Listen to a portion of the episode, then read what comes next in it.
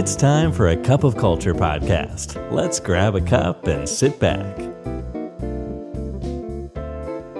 ได้เวลาจิบกาแฟคุยกันเรื่องวัฒนธรรมองค์กรกับคับเคาเจอร์เลยนะครับ สวัสดีครับคุณผู้ฟังครับ ขอต้อนรับคุณผู้ฟังเข้าสู่กาแฟแก้วที่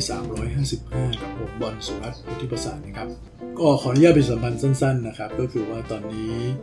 หลักสูตร o c Culture Fundamentals นะครับ หลักสูตรแรกในประเทศไทยครับที่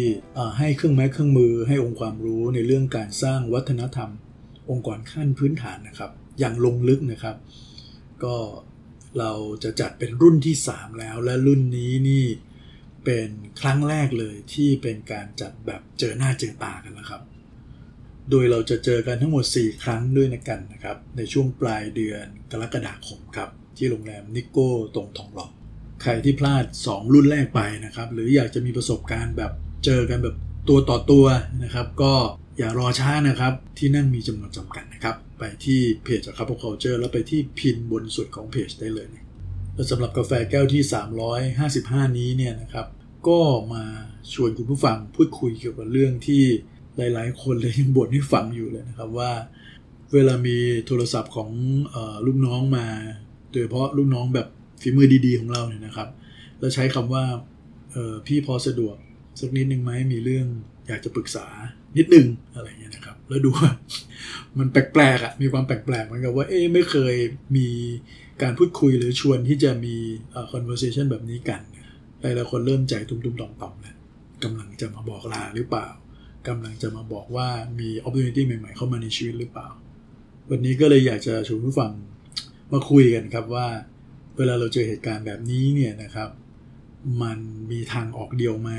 ก็คือการที่เราต้องรังเขาไว้ ใครล่ะครับ อยากจะเสียคนเก่งๆไปนะครับ บางคนก็อุตส่าห์ปั้นมากับมือบ้าง บางคนก็โอ้กว่าจะเจอคนนี้เนี่ยยากเย็นแสนเข็นอยู่กันยังไม่ถึงปีเลยก็จะล่ำลากันซะแล้ว หรือในตำแหน่งงานของเขาเนี่ยเป็นที่ต้องการในตลาดมาก ๆเลยนะครับ มันก็เลยเป็นเหตุทำให้เราเองก็ต้องการเขาคนอื่นก็ต้องการเขาครับมันก็จะเจอเหตุการณ์แบบนี้แหละครับ วันนี้ก็เลยอยากจะมาชวนผู้ฟังพูดคุยนะครับกับสิ่งหนึ่งที่ตัวผมเองก็มีประสบการณ์โดยตรงกับมัน โดยเฉพาะการทำงานกับน้องๆที่เป็นคนรุ่นใหม่ๆนะครับเอาเป็นว่าน้องๆที่อยู่ใน Gen Y ในช่วงปลายๆต่อกับ Gen C แต่จะว่าไปแล้วเนี่ยผมว่าจาก Great Resignation แล้วก็ช่วงโควิด -19 ที่ผ่านมาเนี่ยเจนอื่นๆก็เริ่มที่จะคิดแบบนี้เหมือนกันนะครับ ที่ไม่ได้มองเรื่องการทำงานที่องค์กรไหนนานๆเป็นคำตอบ ยกเว้นว่าคนที่จะอยู่ในช่วงปลายๆของการทำงานและอันนี้แน่นอนครับ คงไม่มีใครอยากจะย้ายงาน แต่ว่าคนที่ยังมีรันเวย์ให้ตัวเองได้บินอยู่อีกเนี่ยผมเชื่อว่าเขาเริ่มที่จะปรับวิธีคิดแหล้วงั้นวันนี้เราลองมาดูกันดีไหมครับว่า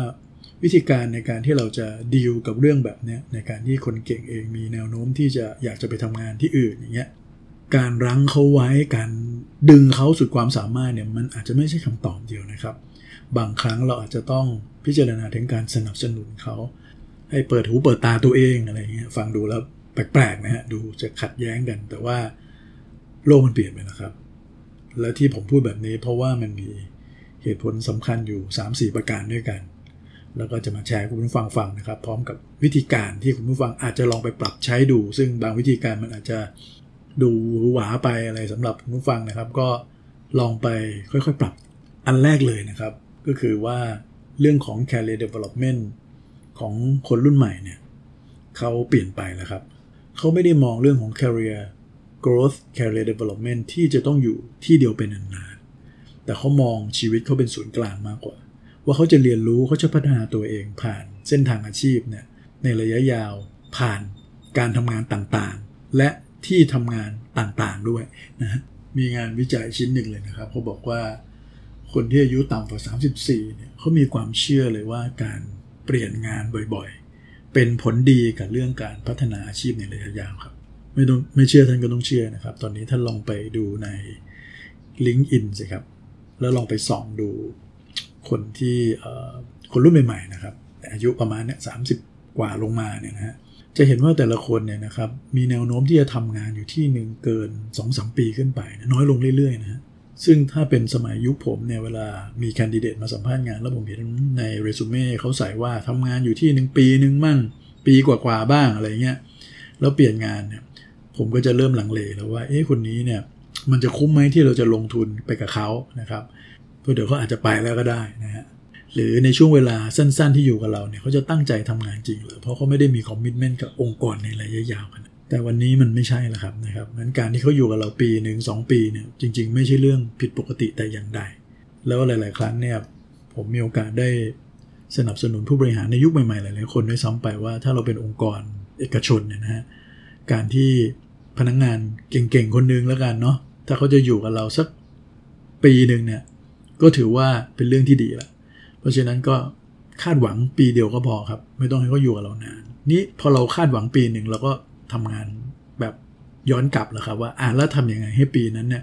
มันเป็นปีที่ดีที่สุด เป็นปีที่ทั้งสองฝ่ายจะวินด้วยกันทั้งคู่ต่างหากซึ่งไอ้คำว่าปีหนึ่งของเขาเนี่ยเขาอาจจะไม่ได้พูดออกมาก็ได้นะครับ เพราะว่าโดยเฉพาะในสังคมบ้านเราคงไม่ได้พูดเลยตรงๆขนาดนั้นว่าจะอยู่แค่ปีเดียวนะครับอะไรเงี้ยนะแต่ให้เราทำใจเอาไว้ แล้วก็พัฒนางานพัฒนาแผนการทำงานร่วมกันในลักษณะแบบมองปีต่อปีไว้ก่อน การพูดถึงเส้นทางอาชีพในระยะยาวๆในบริษัทพูดได้นะครับ ไม่ใช่พออย่างนี้ปุ๊บเลยกลายเป็นไม่พูด แต่ผมหมายถึงว่าเราทำใจว่า ที่นี่อาจจะเป็น carry springboard ให้เขา เวลาเขาจบจากที่นี่ไปแล้วเนี่ยเขาอาจจะไปเติบโต ไปก้าวกระโดดในที่ทำงานอื่นๆได้ นั่นนี่เป็นข้อแรกเลยครับ มันต้องเริ่มที่ mindset ของเราก่อน ที่เรามีความเชื่อว่า career development ของคนยุคใหม่เขาเปลี่ยนไปแล้วนะครับ การที่คนคนหนึ่งจะอยู่กับเราได้สักปีหนึ่งเนี่ยถือว่าเป็นเรื่องที่ดี เกินกว่านั้นให้คิดว่าเป็นโบนัสดีกว่า ประการที่2นะครับก็คือ คนรุ่นใหม่เขาชอบความโปร่งใสตรงไปตรงมามากกว่า แน่นอนครับคงมีคนน้อยมากเลยแต่ผมว่าอย่างที่บอกครับว่าในบ้านเราที่จะกล้าแชร์เรื่องของ เส้นทางอาชีพในไกล ๆ ที่มันไม่ได้อยู่ในองค์กรปัจจุบันให้กับหัวหน้าของตัวเองฟังนะครับ เพราะว่าเขาก็ยังมีความรู้สึกว่าอย่างน้อยในปีนี้ หรืออีกหลายเดือนข้างหน้าเขาก็ยังต้องทำงานที่นี่อยู่เนี่ยเขาก็กลัวว่าการที่เขาเล่าอะไรตรงๆให้ฟังเนี่ยมันอาจจะมีความเสี่ยงต่อเขาก็ได้นะครับ ซึ่งอันนี้ผมว่าไม่มากก็น้อยก็จริงนะครับ เราในฐานะที่เป็นหัวหน้างงานอย่างเงี้ยแล้วถ้าลูกน้องมาพูดว่าเออเนี่ยเขาคิดว่าจะทำงานที่นี่อีกสักหกเจ็ดเดือนข้างหน้านะครับแล้วว่าจะไปทำอย่างอื่นแล้ว อ่าผมเชื่อว่ามุมมองของหัวหน้างานคนนี้ที่มีต่อลูกน้องคนนี้มันอาจจะเปลี่ยนไปเลยนะครับโดยตั้งใจหรือไม่ตั้งใจนั่นสำคัญมากๆเลยครับว่า การทำงานระหว่างหัวหน้างานกับลูกน้องเนี่ยมันจะต้องเปลี่ยนไปจำได้ไหมครับเราพูดถึงหลาย ๆ มิติมากในเรื่องของการเรื่องความสัมพันธ์ระหว่างหัวหน้ากับลูกน้องนะครับ ไม่ว่าจะเป็นเรื่องของการประเมินแบบปีละครั้งสองครั้งเนี่ยมันไม่น่าจะเวิร์กแล้วนะครับมันต้องเป็นการพูดคุยกัน บ่อยๆ แต่สั้นๆ ก็พอนะครับ ให้เห็นความเป็นไป เห็นวิธีคิดของเขาในแต่ละขั้นตอนนะครับ แล้วก็เวลาเรามองเรื่อง career development เนี่ย จะต้องไม่พยายามเอาองค์กรเป็นศูนย์กลาง หรือเอางานเป็นศูนย์กลางแบบร้อยเปอร์เซ็นต์ขนาดนั้น บางครั้งก็ต้อง balance ระหว่างตัวตนของเขาด้วย ในการพัฒนาอาชีพของเขาแบบส่วนตัวในระยะยาว อาจจะต้องกล้าพูดกันตรงๆเลยกับเขาว่า เออเขามองเส้นทางอาชีพในระยะยาวยังไง แล้วก็ต้อง พูดเขาชัดเจนว่าเราสามารถยอมรับแบบนี้ได้ เราจะได้มาวางแผนร่วมกัน แล้วเราจะได้มั่นใจได้ว่า ในตลอดระยะเวลาที่เขาทำงานอยู่กับเราเนี่ยเขาจะได้รับการสนับสนุน และเราไม่ว่าจะเป็นเขาและเราต่างฝ่ายที่จะวินด้วยกันทั้งคู่ เพราะฉะนั้นไอ้คำว่า career development เนี่ยมันอาจจะไม่ใช่ความหมายของการที่มีอยู่ในองค์กร แต่เพียงอย่างเดียวละมันจะหมายถึงเส้นทางอาชีพเขาในระยะยาว และเราในฐานะที่เป็นโค้ชในฐานะที่เป็นพี่คนหนึ่งเราจะแนะนำอย่างไรนะครับ หรือเราสามารถที่จะพูดได้เหมือนกันเราอาจจะแชร์เส้นทางของเราตรงๆก็ได้บอกว่าจริง ๆ ที่เขาเล่าให้ฟังเนี่ยไม่ใช่เรื่องแปลกอะไร เพราะว่าตัวเราเองเนี่ยเราก็ไม่ได้คิดว่าเราจะต้องทำงานที่นี่ไปตลอดนะครับ เราก็มีแผนเหมือนกันเราก็เล่าแผนของเราให้เขาฟังบ้างนะครับเขาจะได้รู้สึกว่าอ๋อจริง ๆ แล้วเขาก็ไม่ได้คิดอยู่คนเดียวนะในเรื่องแบบนี้ เรามาชวนเขาคุยตรงๆ แล้วก็ชวนดึงศักยภาพ ดึงของดีของตัวเองออกมา เพื่อที่จะช่วยให้เวลาที่เหลืออยู่เนี่ยมัน เป็นเวลาที่ดีของทั้งทั้งสองฝ่าย และเชื่อเถอะครับว่าแผนของคนมันเปลี่ยนไปได้นะครับพอเขาทำงานกับเราเข้าขากันดี เขาเริ่มรู้ว่าเออเราค่อนข้างเปิดเผยตรงไปตรงมากับเขาเนี่ยปัจจัยในการที่เขาจะขยับขยายงานใหม่เนี่ยบางทีมันก็ไม่ใช่เรื่องงานอย่างเดียว มันก็มีเรื่องของเพื่อนร่วมงานเรื่องหัวหน้างานด้วย ถ้าเขาไปที่ใหม่ โอกาสก็ไม่ได้ชัดเจนขนาดนั้น แล้วยังต้องไปเสี่ยงที่จะต้องมีหัวหน้างานที่ไม่รู้จะเป็นยังไงเขายังเขาก็อาจจะเลือกอยู่กับเรายาวขึ้นนานขึ้นก็ได้นะครับเพราะฉะนั้นสำคัญนะครับ อย่า ไปมีหรือไปแสดงทัศนคติในมุมลบเกี่ยวกับเรื่องการที่เขาจะโยกย้ายงานในอนาคต แต่ควรจะปรับโหมดเป็นโหมดของการสนับสนุนดีกว่า นี่บางคนบอกว่าอ้าวถ้าไปอย่างนี้เขาก็ยิงไปสิเอาไม่ต้องห่วงแล้วครับ ถ้าเขาจะไปเขาไปแน่นอนไม่ได้เกี่ยวกับเราขนาดนั้นนะครับ เพราะฉะนั้น แทนที่จะไปล้างเราสนับสนุนเขาแล้วเราช่วยเขาให้เขาให้การไปของเขาเนี่ยมันดีทั้งสองฝ่าย เขาเองก็ได้สิ่งที่ต้องการมีความพร้อมได้พัฒนาตัวเอง ผ่านการทำงานที่ทุ่มเทศักยภาพอย่างเต็มที่ขณะเดียวกันองค์กรก็ได้ประโยชน์ต่อเขาท่านก็ได้ประโยชน์ต่อเขาด้วย ประการที่ 3 ก็คือว่า การไปของเขาเนี่ยนะครับอาจจะเป็นประโยชน์ต่อองค์กรก็ได้นะครับ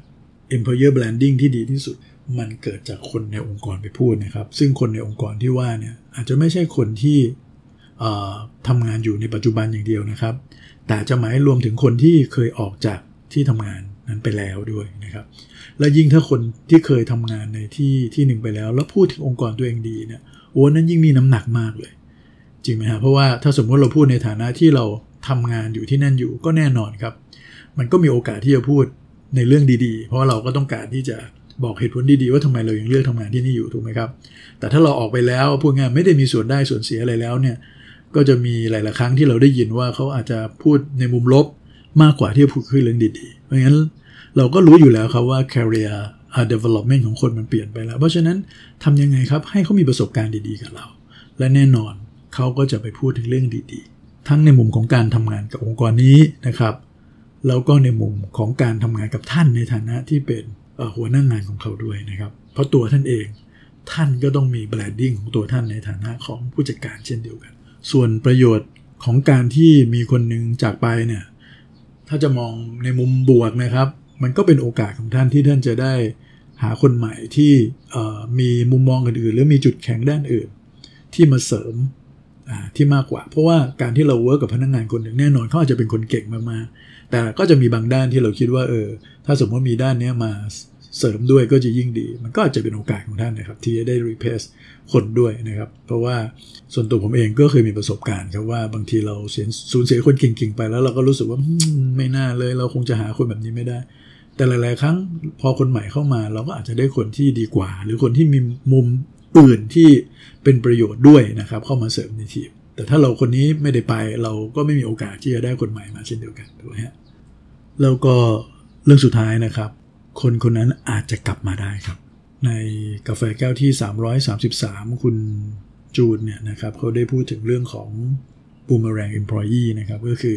คนที่จากเราไปแล้วมีแนวโน้มจะกลับมา อันนี้ก็มีงานวิจัยพูดถึงหลาย ๆ ชิ้นเลยนะครับว่ามี